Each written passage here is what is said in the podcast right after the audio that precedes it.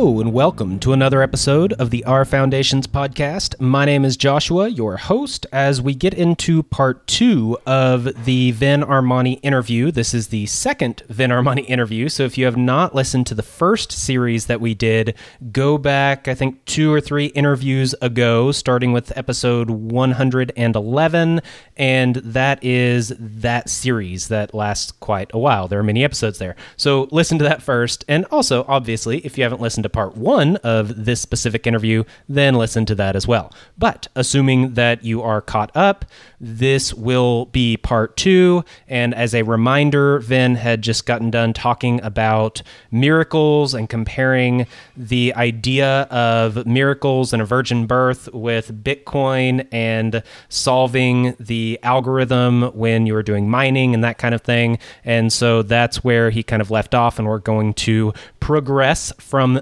there. I did get some feedback on that aspect of the first part of the interview where he does this comparison of miracles and comparing that to Bitcoin. Some of you feel like he went a little too far. That was a bit of a stretch, and I probably agree with you on that. But the principle of just that idea, that symbolism, that aspect of the similarities between the process of the Bitcoin mining and some of the the processes of religion and tradition, I think those are very valid and valuable. So let's just pick up from there. I'm sure there'll be more that you'll disagree with in this part. Uh, you'll be able to tell there's a little bit that I disagreed with him on that I mentioned, but we will just continue on from here. And I hope you enjoy part two of the Vin Armani interview. There is one.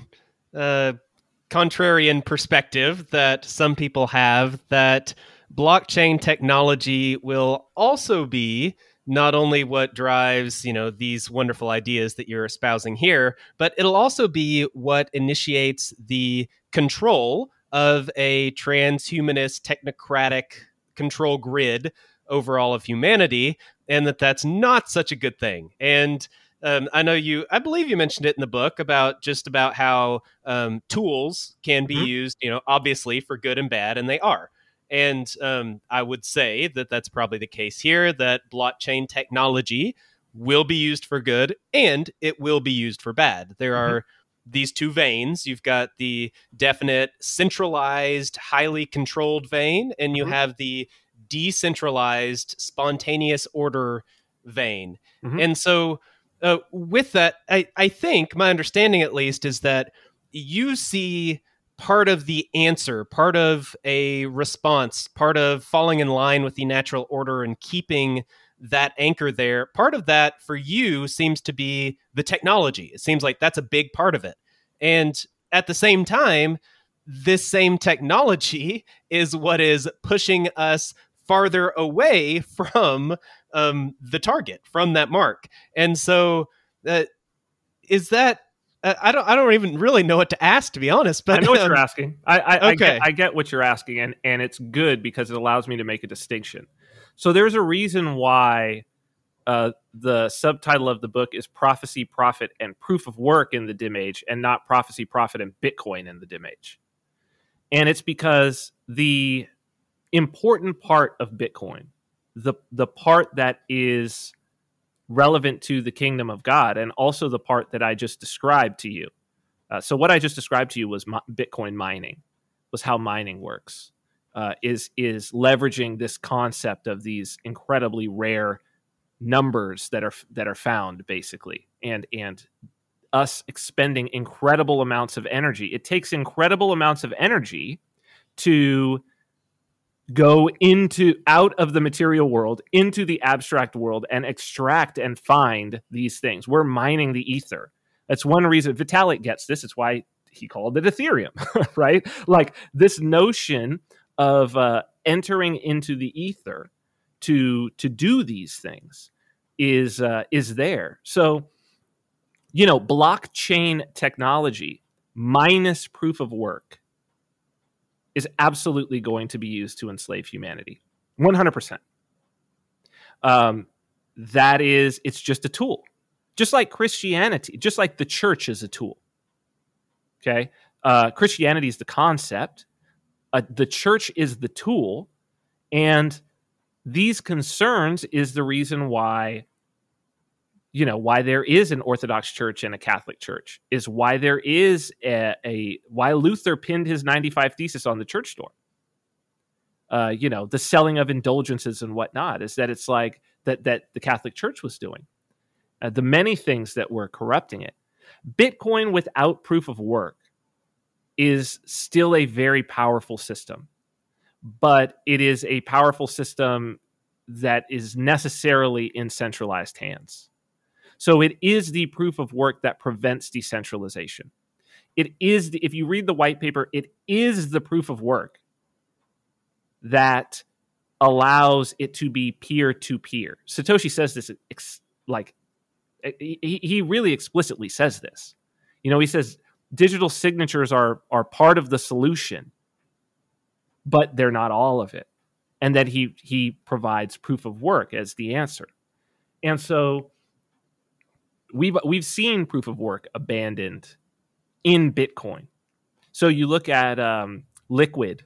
This is the federated blockchain second layer, whatever you want to call it, that Blockstream has developed, and it's being used by uh, major financial houses. It's being used; they're using it. And what is it? It's like an oligarchy it's a group of 17 organizations, financial institutions, Blockstream themselves, some other corporations and whatnot, who instead of mining, they basically decide between themselves on some algorithm. So this is what you're going to see with proof of stake and these other things. When you do that, then the aspect of the kingdom of God is gone. You have the cryptography, you have the data structure of the blockchain, but it's no longer peer to peer because those those that federation can decide to censor um, without competition and they can decide to to eliminate others. This is exactly if you go back and read facebook's idea of how they were going to do libra initially and still how they're going to do it it's it's a proof of stake it's a federated model like this. So you look at the group it was like mastercard was in there um, some other large, major corporations basically were in there, some banks, I think Goldman Sachs and some others, and they would just decide what transactions got put in or not. It wouldn't be through this this process of mining, this requirement of the it's got to have the face of God on it. Whose face is on it? That's the idea, right? And so how do you put the face of God on it? Well, you got you go into the ether and you pull these numbers out with great expense at great expense like you've got to expend you've got to sacrifice a lot. A lot. It's a gigantic sacrifice to keep the face of god on it. And so people who say that are not wrong. But first off i don't consider those other things to be bitcoin. Um, blockchain technology because bitcoin is proof of work. Read the read the white paper. Bitcoin a peer-to-peer electronic cash system. Like proof of work is is cannot be removed from bitcoin and so that's what that's what people need to see. The blockchain is really kind of unimportant. Like it's a data structure. It's a way of organizing the transactions and it's not altogether necessary. Like it, it works but the blockchain in and of itself is not where the power is. The the power of this whole thing is one in the cryptography, and then the the hashing, the mining is the cryptography as well. Um, but of course, that's what many of these central bank digital currencies are going to be blockchain based because they know that they work. They know that the blockchain works. Um, the, the everything is there. The proof, the, it's ten years of proof with Bitcoin that this this model, this system works. But every single one of them will remove the proof of work aspect, and they'll go to a just basically just a federated model. Hmm. That's very interesting. I like that. Yeah, because usually what I hear is the opposite that it's the blockchain technology that is the key no. and that Bitcoin is separate. And you're flipping that around, and I, I, I might like that more. yeah. So the, the one uh, contradiction, though, that I know some people will be thinking is that can't you just have some very similar issues with uh, federations of miners as you could with federations of stakers. Well, no, no. Okay. So if you're if you're doing mining, uh, and you are going to do permissioned mining, so you're just going to have that only you can mine, only I can mine, whatever. It actually doesn't make any sense to continue mining. It actually doesn't. Um, because it's eventually what happens is you stop mining. You get to a few stakeholders, right? So let's say you do permission mining. It is going to coalesce around a few. You've basically got a cartel, right? And there's like three or four. Well, eventually they just say, well, why, guys, why are we expending all this energy? There's only four of us here. We're not letting anybody else in. Why are we spending all this money? Why don't we just keep it? right? It's like, why, why don't we just keep it? We don't need to be to, to be expending this. It'll be all profit. And of course, they're all going to look at each other and be like, oh, yeah, that's true. So if you see permission mining starting, then you know that's the logical logical progression. Um, otherwise, you have to. It is it is forcing. If somebody wants to be the top miner, it forces them to continue to expend and sacrifice. And it's like, yes, the person that sacrifices the most, so long as they can, and there's only a certain degree to which they can do it. They can only do it to the degree that they remain profitable. This is an important concept that I'm talking about in the book. It's not, there's no reason. This is why governments have not, people, people have asked, well, governments have all this money. Why don't they just print the money, create all these data centers, and take over Bitcoin? Well, Satoshi Nakamoto says why because if you're going if as soon as you get 51% why would you destroy the value of the network? You're making more money than everybody else. You're getting more coins than everybody else. Even a government is going to be like well we expended all this money. Why don't we just now we have all this money? This you know like you just like the cia selling drugs. You know what i mean? It's like why would they why would they not take the revenue at that at that point if they, if it's profitable? Con- at considerable profit as a matter of fact, they do things in the market to prop the price and the value up, if anything. If they're if they're the main holder and the main person who's receiving it. So it it is it the the incentives are to increase the value of the network. And one of the things that increases the value of the network is to openly allow competition, to not do permissioned mining. Um, because even you know you, you cut yourself off. The people who can't get in, the risk that you run is the people who can't get in in your permission system, there's nothing preventing them from doing their own system that is not permissioned and taking your market share. And this is why we haven't seen that. So the, it is it is a system that is built on some very solid incentives that have played themselves out people have been asking these questions. I'm actually I'm doing this course for Renegade University, so I'm going back through a lot of the history. People have brought up that criticism and said that that was going to happen since before Satoshi even released the code. Hmm. They said this will definitely just coalesce in a few hands. This will do this, this, and this. It hasn't. They were wrong. And yet people still keep saying it, which is crazy. But it just goes to say it's human nature, right? Like even 10 years on of being proven uh, nope, that didn't happen. Not happening. It will, it will, it will. It's like when? like if it if it didn't happen at the time when it was actually like easy to do with not a lot of capital and not a lot of effort and not huge players involved, you know, to think that now it's going to happen when it's got momentum just doesn't it's not doesn't make a lot of sense. Yeah. Yeah. And I've I've definitely made the incentive model argument in the past a lot, and the the one argument that still stands up to it, and it can't be proven either way, but like you say, once someone say gains 51% of the network or in a proof of stake model, once someone has, you know, say they have much more staked than mm-hmm. the entire rest of the network, you know, whatever. Someone is to in a in a sense in control of the network in a position where they could be a bad actor and harm the network. Um, they are incentivized at that point not to because they have so much at stake. They have so much invested, and so you know why just demolish that? Why not use that? You're making profit, and mm-hmm. that's a very valid and very reasonable argument.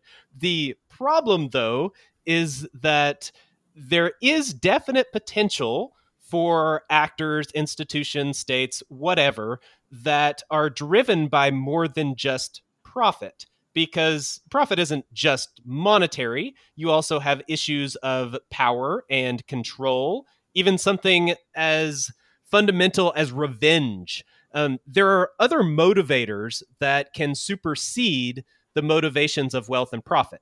So there may be people, institutions, states, whatever, bad actors that would be perfectly willing to sacrifice billions of dollars just so that they can destroy something for whatever reason. And I, am saying that can't be proven either way because obviously this hasn't happened and it might not ever happen. But th- that's my one hesitation, at least, with having something that is so reliant on on this aspect of the incentive model because there are more incentives than what you've invested, wealth, money, what's at stake.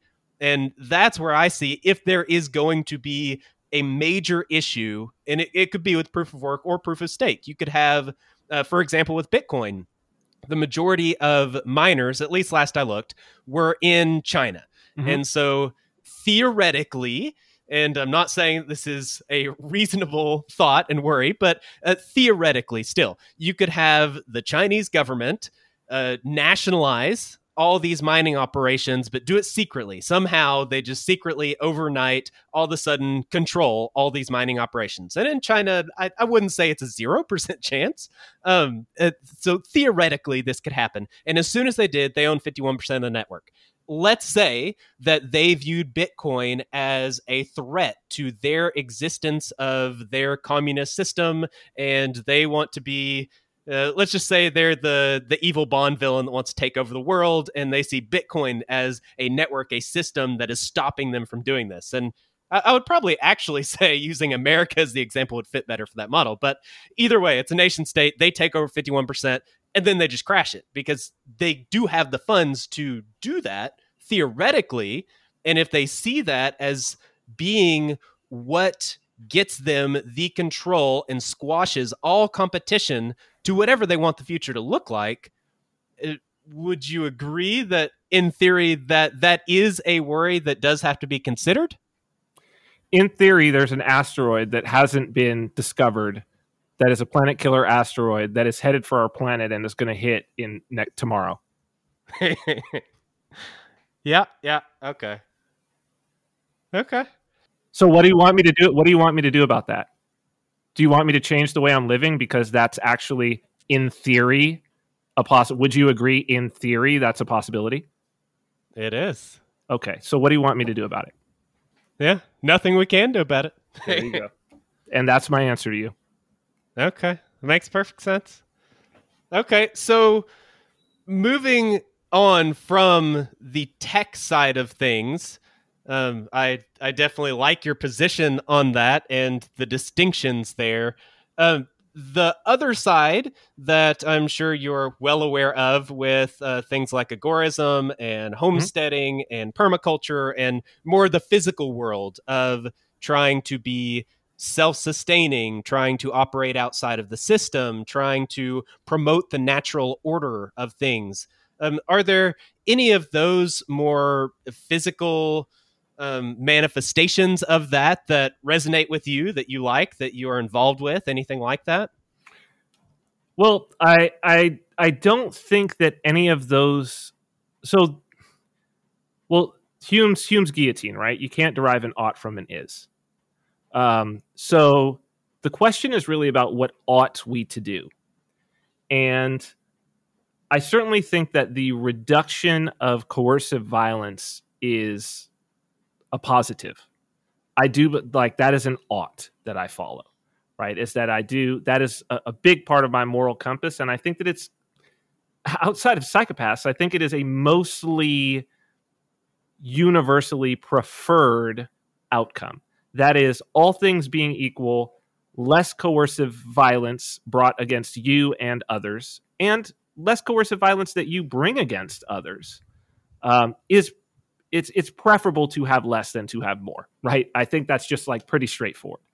And from that axiom, you or at least from that preference, right? It's not really an axiom, but it's like it's a, it's a universal preference. So from that preference, you expand out into well, let's look at the state. You know, the state is a monopoly on violence, and the state is when it's corrupt, there is a lot of coercion. There's a I think there's this idea of the ideal state. I don't think we've seen this ideal state and where, you know, it it's completely about defending the people and protecting the people from you know the psychopaths inside and outside and you know pr- all enemies foreign and domestic right? Like this is the ideal state.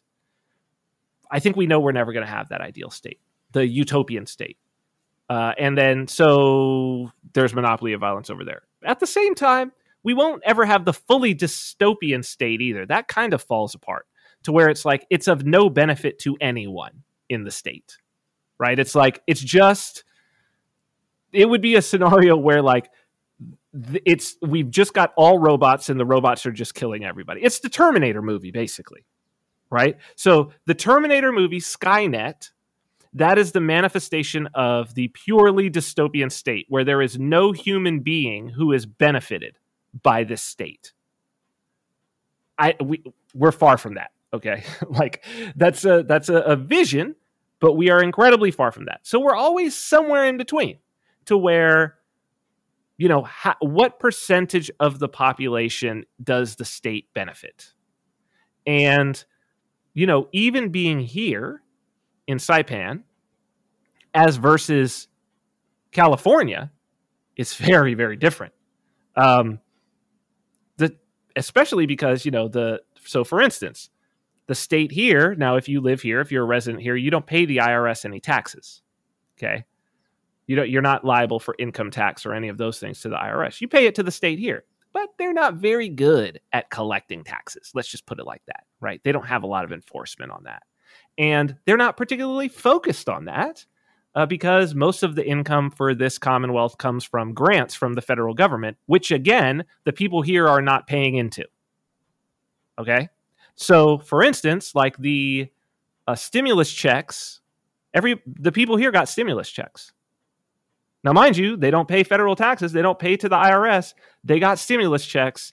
Basically, what happened was a lump sum was given to the government, and then the government just issued them to people in this last week. And so all there's lines around the block at all the banks right now. This is what happened last time too. So you start to think, and you're like, well, well, the stimulus checks mean something completely different when you didn't have to pay in, right? So I'm seeing these memes and it's like, yeah, we take 30% of your paycheck and then we give you $600 or $1400 whenever we feel like it. And then that and that's the meme and you're like, "Oh yeah, wow, powerful meme, right?" But then when it's like, "You don't pay us and we give you $600 to $1400 when we feel like it." It's like, "Well, it's probably kind of good." Right? Like pretty good. So the entire job of the state here, for the most part, I mean, the cops don't harass people like at all. Um, you rarely see the state. They do, you know, there's a lot of unlicensed businesses, like agorist businesses, that just operate for years and years and years, and nobody really cares. Uh, there's undocumented people here that nobody cares about. Um, and the state's job is to basically go and get money from the federal government and give it to the people here.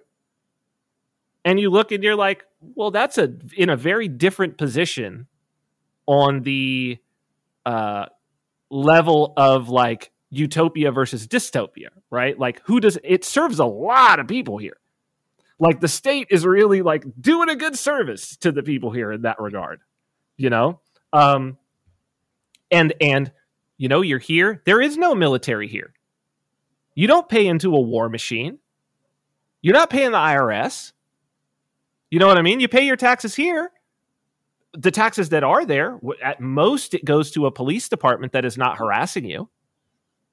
You know? So it's like, huh, I think for many libertarians, they would be like, well, that's the state we want. that's like the night watchman state. That's the one we we're trying to dismantle all. And it's like, oh, you could have just flew here with not even a passport, and you could have had it. To, you could have had it yesterday, right? And so, um, what was get, rem- refresh me on the question. I just got I just got off on a tangent of of uh, of loving on Saipan here for a second. No, you're what, good. Um, the question was physical manifestation. Ah, yes, yes, yes. So so the you know with agorism in particular, the it is having the state not involved. That is the original state I think in many ways. So the the question for me has always been am I acting in reaction? Am I being a reactionary or am I living in truth? This is a big question agorists need to, to ask themselves. Am I being a reactionary or am I living in truth? And like, you know, uh, self sufficiency in terms of energy and food is a thing, right? The question becomes is it a good thing? Is it a preferable thing? And in some ways, it is preferable, but there are trade offs. So, one of those trade offs is if every single person was completely self sufficient within themselves, right? A self contained unit, social cohesion would be considerably less. We know this. This is Bastiat's if goods don't cross borders, armies will. Part of the reason why you can have peace and social cohesion is because we are not self sufficient. This is a fact. It is because of a need that we have for somebody else affects our desire, for instance, to protect them, our desire to ensure that, that ensure their well being. Because if I have no relationship with them and I don't need them, I am much less likely, I am not as incentivized to provide for the common defense, to promote the general welfare, and to secure, secure the blessings of liberty to ourselves and our posterity. This is just human nature. It's human nature. And so we have to ask ourselves that. We have to ask ourselves, like, and this is one of the reasons why, like, there is this movement within people who call themselves agorists that how you are an agorist is you are self-sufficient. I don't I'm not sure where this comes from. Like Konkin doesn't say this. This is not this is not what agorism is as it's been coined. Because agorism is the counter economy. It is black and gray markets. Well, a market exists because of uh, the fact that a market exists means that the individuals involved are not completely self sufficient. The fact that a, a market where food is sold exists means, it necessarily means that all of the people at the market have not grown all of their food themselves. It means that. So this is this is where we've got to think about the trade-offs. These things are not good in and of themselves. Now, now, if if one is growing a product, right? And they are so let's say they are growing some sort of food that they are consuming and their family is consuming. And then they are taking the extras and selling those extras. And within that sale, what they are using is to get the extras from somebody else that that somebody else is growing some variety and they use that trade to supplement themselves and to get variety. Well that is the nature of markets. That is how markets begin. I even write about this in the book. This is ricardian um, comparative advantage. This is this is adam smith wealth of nations. Like this is the basics of economics right? But what happens over time and ricardian um, comparative advantage says that what happens over time is that you, even if you start out self sufficient, if there is a marketplace that is available to you, you will very quickly cease to be self sufficient because of comparative advantage. You will simply produce that thing which you produce the best for the lowest cost at the highest quality because you can produce more of it and you can get more profit in exchange for the extras that you have, which you can then use in the marketplace to purchase all of the other things. So, self sufficiency and the counter economy are mutually exclusive concepts. And I think it's important for agorists to realize that and to really meditate on that and think about it. Yeah, yeah, that's very worthwhile. I like that. And that's, I guess, that's also where the idea of community comes into play. Yes. Yeah, because if you were just an agorist yourself and you were completely, you know, off the grid, uh, self-sustaining, you don't need anybody, then well, you're you not an agorist. Actually, Tech, by definition, you're not an agorist. Okay, true. You're not participating in the counter economy. That's right. Okay. Yep. And and this and so this is an issue that I've had with the misuse of this term by people.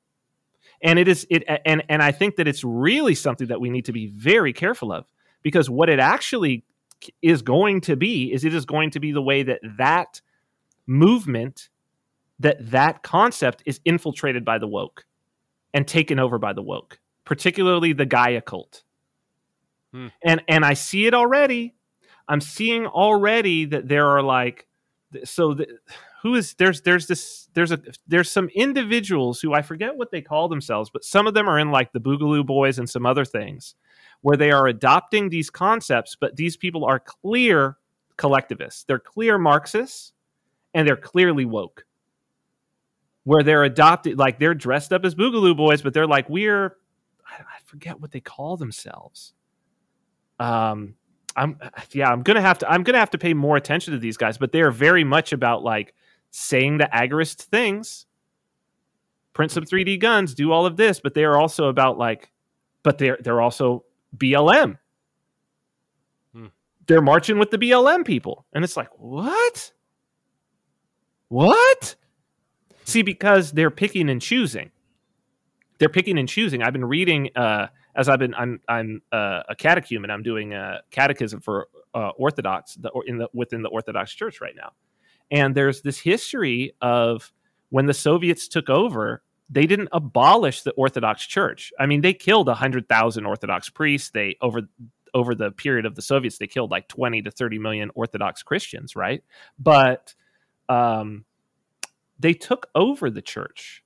They sort of picked and chose what worked with that was in the church and altered the tradition.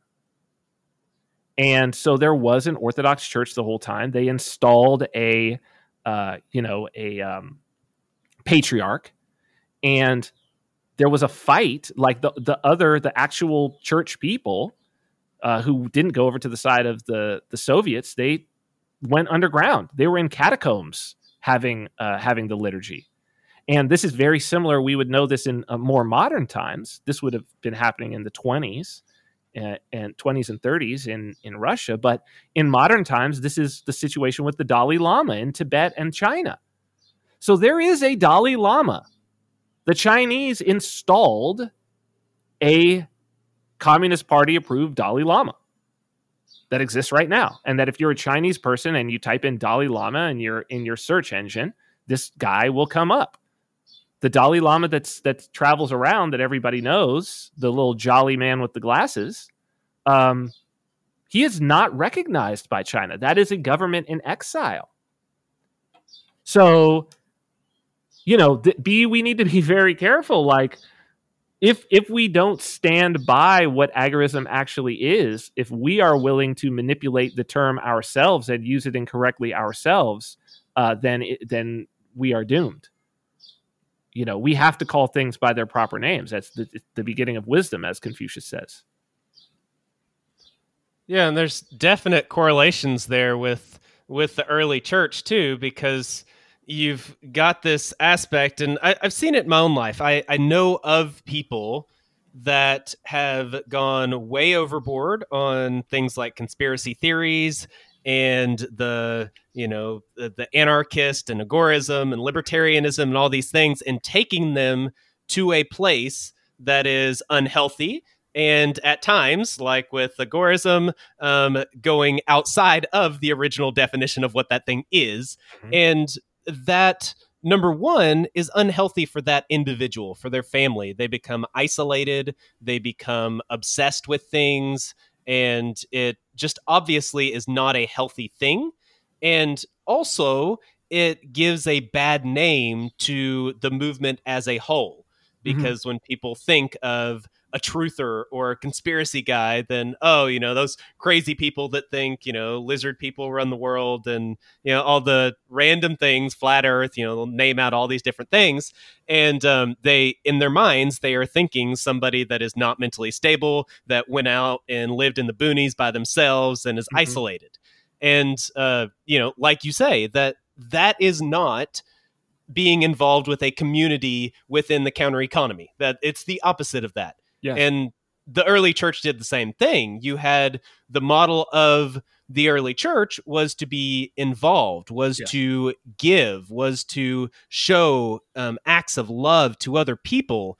And yet, as the church evolved, um, being a Christian what that meant was totally different. And especially in modern times oh yeah. uh, that turns off so many people because they see christians as living a certain way as believing certain things as being certain people that are not in line with what the bible teaches. And it gives it gives the movement it gives christianity a bad name but it's also very unhealthy for that person that says they're a christian but does not show love this is this is really like so now this is the next the the, the big watchword for me in my life right now and the, what i'm exploring is tradition. With a capital t. Like as as the concept. And you've just hit the nail on the head about why tradition is important and what happens when you buck tradition and like why it's all of a tradition. It's holistic. So you know this we'll see in the orthodox in orthodoxy we'll see this in the catholic church less so because they've already broken so many traditions right? But still more so. But then as you start getting schism after schism so like lutherans then right? They they are closer to the original tradition from which this all so if you were to go back to they're closer to what the church looked like in let's say the year 1000 um, than say non-denominational evangelicals right? But they are still farther away than the Catholics, who are still farther away than the Orthodox. And what happens is that as you start to pick and choose, as you go down and you pick and choose, pick and choose, pick and choose, what you see is that, yeah, what do you end up with? You end up with something that pushes people away. Whereas before, clearly, it had brought people in because how do you go from 12 guys to you know, basically everybody in the Roman Empire who's anybody in 300 years. Like non denominational evangelicalism that's judging everybody could not have done that. It could not have done it. Like it's not inclusive enough. And the inclusivity comes from a tradition that everybody can follow because it's laid out. It's like, this is yes, and that what you're saying is heresy. It's heresy and it's the intolerance. So there's been this vein of intolerance. And I guess that that's sort of what I'm expressing when somebody says, and people have been saying it to me. And I'm like, this is very weird. Where they're like, ah, I believe that agorism is about self sufficient, that you've got to be self sufficient. And like, I'm like, well, that's heresy. that's literal heresy, what you're saying right there. Like that's like saying that's like saying you're a Christian and and um, there was no resurrection. Like the resurrection just didn't happen. That I'm a Christian, but I don't believe in the resurrection. I don't believe in the virgin birth. Um, actually, what Christianity is all about is just like the the words that it's it's just the Sermon on the Mount, and it's like, what are you? That's heresy. It's like, fine, okay, you can believe that, but don't call yourself a Christian. You can believe that, but you can't call yourself a Christian. And if it's like this, what I'm all about is I'm all about self sufficiency, then I'm like, uh, that's great. You can be that, but you're not an agorist. You're not. Because it's because it's about community and it's about establishing a tradition. The tradition being, I mean, this Konkin's whole idea requires a tradition because it's all about taking a taking a small market for a few things and expanding it to a market for all things, including a market for protection of that market itself. Hmm. So it's an expanded bubble. But the, the bubble expands as it expands, your degree of self sufficiency reduces. The idea is not for people to be more self sufficient. The idea is the removal of the state from the market as it exists now, where people are not self sufficient, where we are so interdependent with each other. But it's just that by starting, it's like starting again from the kernel of the market and using the, the black and gray markets that cannot have the state by definition involved and using them as the kernel through which you expand, like as another try from the beginning. So that the, the goal is to be less self sufficient. That's actually the goal of agorism is to be as uh, not self-sufficient as possible but that all of the inputs and economic interactions that you have have no interaction with the state. Hmm. So yeah, the community as a whole yes. is self-sufficient in the sense of being sufficient apart from the state. Yes. And the individuals within that community are completely reliant on that community. Well, the market is already self-sufficient from the state. The state is a parasite. True. Yeah. Like if you re- if you remove if nobody needs a business license tomorrow, it's not like the market re- retracts. the market expands. If nobody has to pay taxes tomorrow, it's not like the market retracts, it expands immediately. And this is the whole entire point is that the, the it's it's it's taking a parasite off, but the thing is that the nature of this parasite is that it's so glommed on it's such a hydra that you basically just have to start from the beginning. But this is this is also going to be a permaculture or or agriculture concept that sometimes if you have a blight, if you have a parasite that is on a particular crop, you have to actually go and burn the entire thing down and start over from seed. Because if you just try to like, okay, I knock these down, but it's like, nah, it's still there. You just can't see it. If you replant again, you're going to get it again. You've got to burn the whole thing down and start over. And so it's the, that's the brilliance of this concept is well, let's start with a kernel that is already resistant to the parasite by definition. So black and uh, uh, black and gray markets already don't have state involvement by necessity because they're illegal. They can't exist with state involvement because the, the, the state says that this cannot exist. So it's already resistant. And that's the reason to start with them. Right. And so that's the tradition. That's acknowledging the scripture. This is why going to scripture is important. You don't want to fetishize scripture. It's not sola scriptura. It's not that there's more things in the tradition than just the scripture. But the thing that you do can't be contrary to the scripture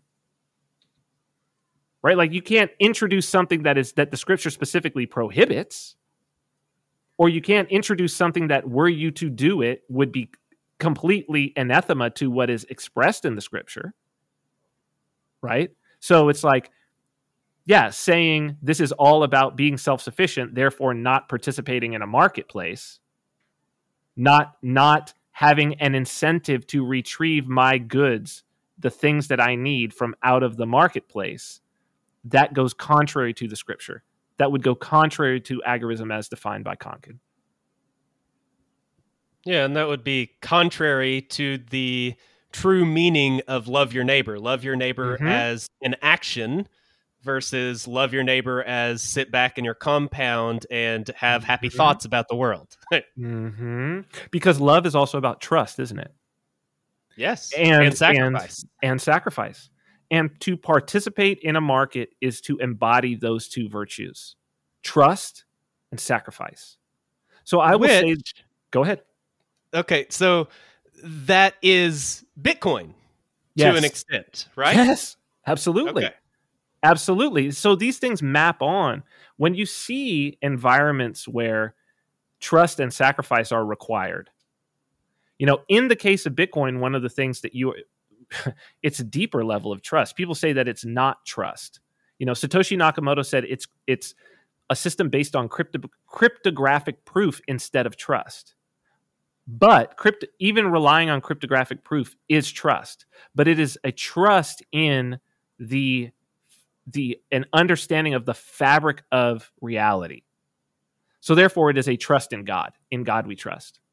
To trust in math is to trust in the Father. To trust in cryptographic proof is to not trust in man. To not trust in the genius of man, but instead to trust in the genius of the creator who created these rules and who set the stars in the heavens. It's, a, hmm. it's, it's trusting in something completely different. It is the face of God on the money as opposed to the face of Caesar. Now, with this line of thought, the idea would be that Bitcoin as well as agorism are movements and systems and a manifestation of the ability for us to move outside of being a state controlled society where we have this parasite on our backs. And these systems, agorism, Bitcoin, they are necessarily outside of that and would give us a potential. It's a kernel, it's a seed for having a society, a system, a mass community that is not victim to the current way of the world. And the the one uh so going back to the asteroid scenario. Yes, go ahead. Of, so if if that is the case, and if that actually starts sprouting, and we start to see that these systems, and we'll use Bitcoin specifically, that Bitcoin is starting to be something that is superseding the power and influence of the state, then isn't there a realistic threat of the state attacking Bitcoin, or would Bitcoin then be strong enough, so to say, to not be likely to fall victim to direct attack? It's a good question, right? And it, it really forces us to ask the, what is the state? And I've said this many times that like the state is not it's not some physical well, we know it's not a physical manifestation right? Like you can't. I say, bring the state in front of me and let me look at it. Let me touch it. Hmm. You know, I can't touch the state. So the question is, what is the state? And the state, the, the fact of the matter is, it's a state of being in the hearts of men, is what it is. And culture is is upstream from politics, or we just say politics is downstream from culture. And the state manifests as I just talked about in terms of the difference between Saipan and California, right? What is what is seen by the people as acceptable behavior of the state is directly related to notions of culture. There was just a press release. I actually tweeted it out. There was a press release uh, from the governor here, and um, it was saying that it was a few days ago. It was this week, and it was saying that there is no just announcing that there is no uh, threat. They see that there is no threat of community spread of COVID in the Commonwealth. There hasn't been.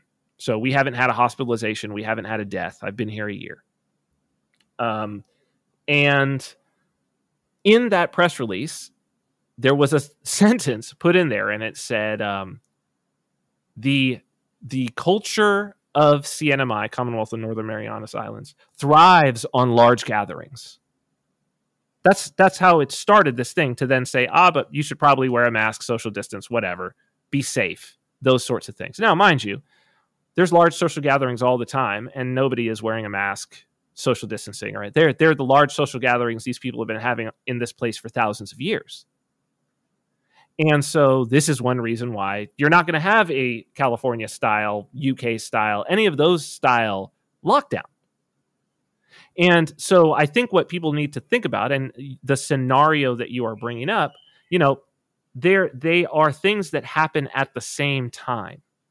So a culture that has grown to where Bitcoin is a an integral part of what they are doing and the state and and the state not imposing itself that it has grown to a level where it would take significant effort for the state to impose itself in it. That is a scenario where it's not even this is not a concern about the state taking it over and this is part of the entire idea and the part of the entire philosophy is that it grows in a way that it, by the time, it's like the 51% attack. It's the same concept. The idea is that by the time the state would be in a position where it's like, oh, this thing's got to go, it's very expensive for the state to get 51%. You know, back in 2009, it would have been no problem, even as a little tiny effort for any government anywhere to have amassed enough computing power to basically have way more than Satoshi and Hal Finney and the few other people mining and to to kill Bitcoin in its tracks. Absolutely to do it. Um, and we, and it was done, interestingly enough, the first 51% attack. I'm forgetting the name of the coin. Um, but it's kind of an interesting historical thing that it was uh, it was actually a, a, current Bitcoin developer, Luke Dash Jr., who was running uh, Eligius, I believe, or Eligius was the name of the mining pool, and this coin came along, and he basically took pointed the hash at it and basically destroyed this coin. I think this is in 2013, 2014. So in its early, you've got to you've got to strangle it in its crib, basically. Um, but the interesting thing about it is the state is slow to take notice of these things uh, because it's so powerful. And this was the same story of Christianity. Like it just grew in the Roman Empire. It's not like the Romans considered it any particular threat uh, until it was adopted by a Roman emperor. And that's going to be the exact same thing is that political power is going to come from out of these groups and I, the same pattern will repeat itself. It's not that Christianity uh, or or that Bitcoin or uh, agorism. Well, it, it won't be agorism at that point. At that point, right? So it's not like structures of authority don't arise within an agorist situation. It's not like you don't have leaders, right? It's not like you don't have people that are looked to as uh, as exemplars of how to behave. That you don't have mentors. That you don't have um, you know, people carrying on the tradition, that you don't have a priest class. Of course, you have all of those things. You just don't have the state in its current manifestation. You know, do does power corrupt? Yes. Does absolute power corrupt? Absolutely. Yes. Will whatever this new system is, um, that I think, in my studying of history, that the the combination of this thing, agorism, and then Bitcoin as a, a, a tool, an economic tool of that, do I think that that has a very of all the things that I can see around, that that has the best chance of supplanting uh, the current system and and providing an alternative? 100% yes i do. Um, will that eventually become corrupt just as our system has? Of course it will. I mean that's what we talked about the last time right? But but the nature of things is you the, the wheel turns. This is the upside of the wheel and then eventually it will be corrupted but not in the way that you're describing. By the time it reaches that point it will it will be its own thing. There will be no state to take it over. It will not even be in that same way. Hmm. It's hopeful.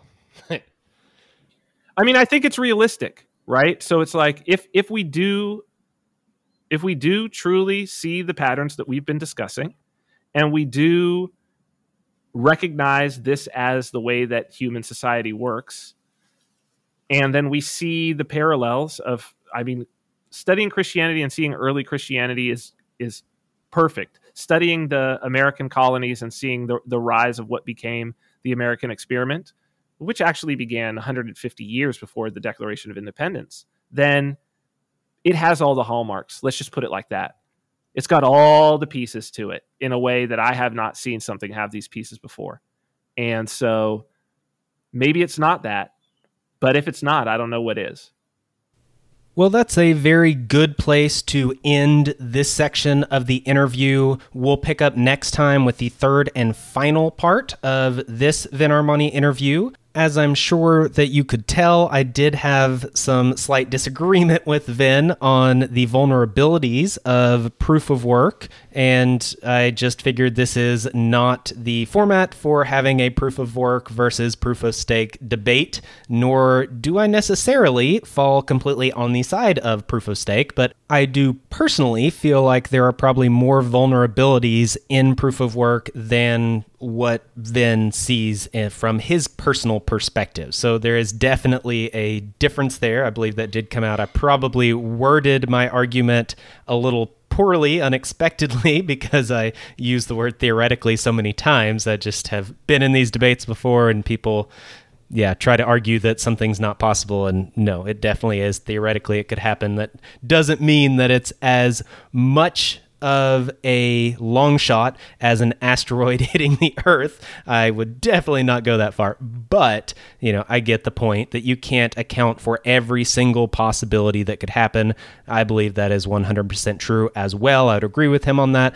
I would just probably disagree on the statistical possibility of a 51% attack on a proof of work chain. I would say that that is probably much more probable by far than something extreme like an asteroid hitting the Earth. But I could be wrong too. So I am sure that there are some of you listeners that would totally agree with me and some that would totally not. And that is perfectly fine. It's just like there are some who believe blockchain is just a tool that will enslave us and is just the ruling mechanism of the technocracy. And some people that believe that blockchain is our savior and this technology is what will free us. And there is everything in between, which is probably more where I land personally.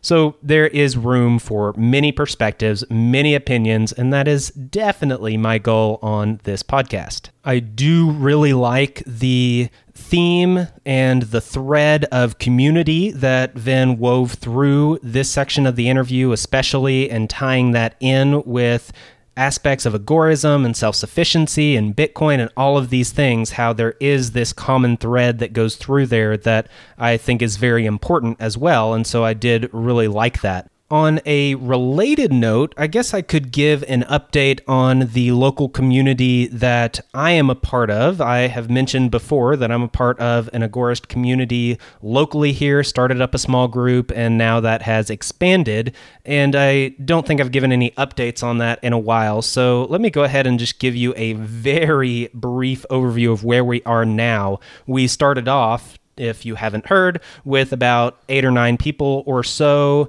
that just met at a restaurant and talked about things related to agorism, liberty, the conspiracy, corruption, COVID, all those kinds of things. And it, really interesting, good to meet like minded people.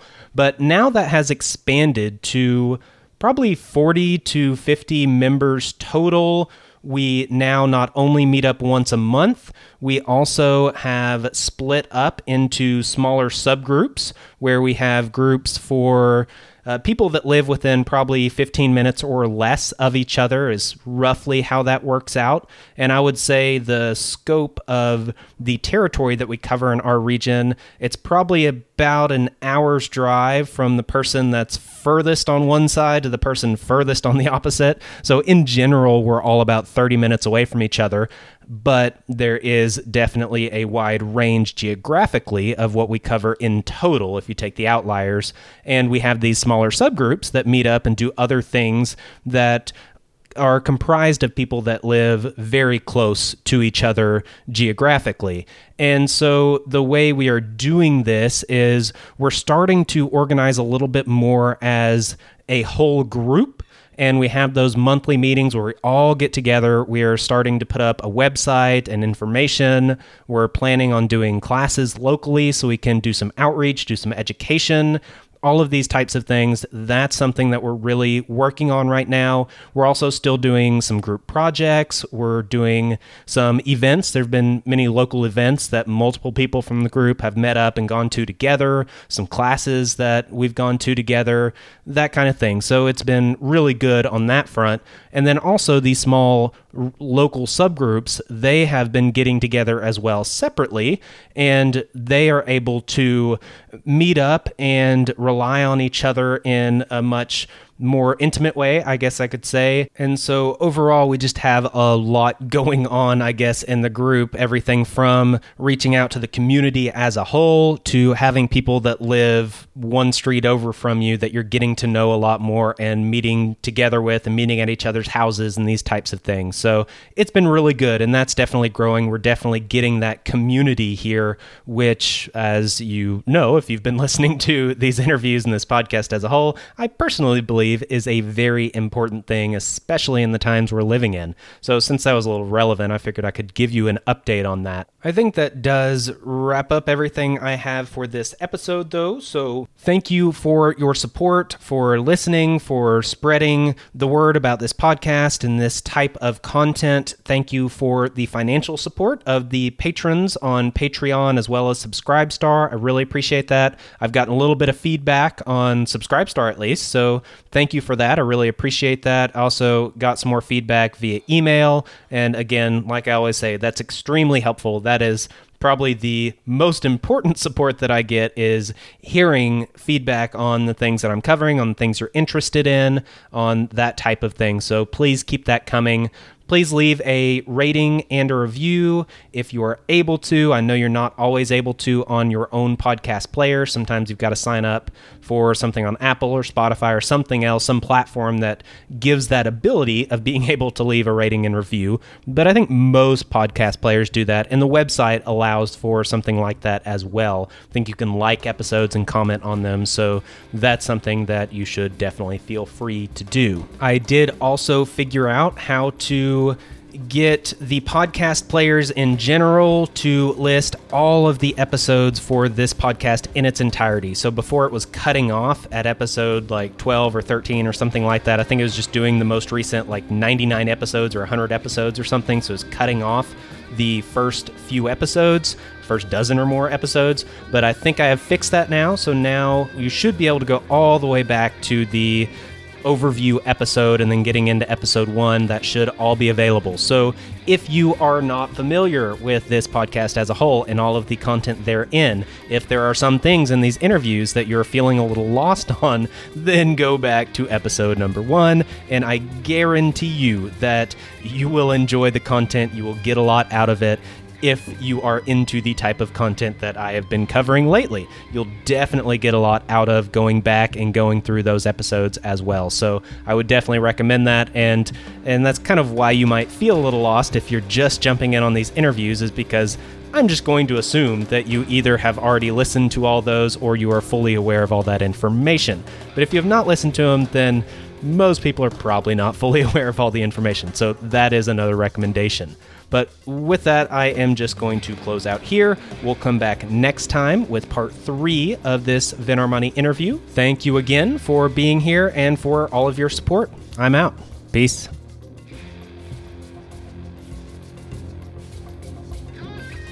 This has been another episode of Our Foundations podcast. Thank you for listening. Goodbye. Yeah. Thank you. Goodbye.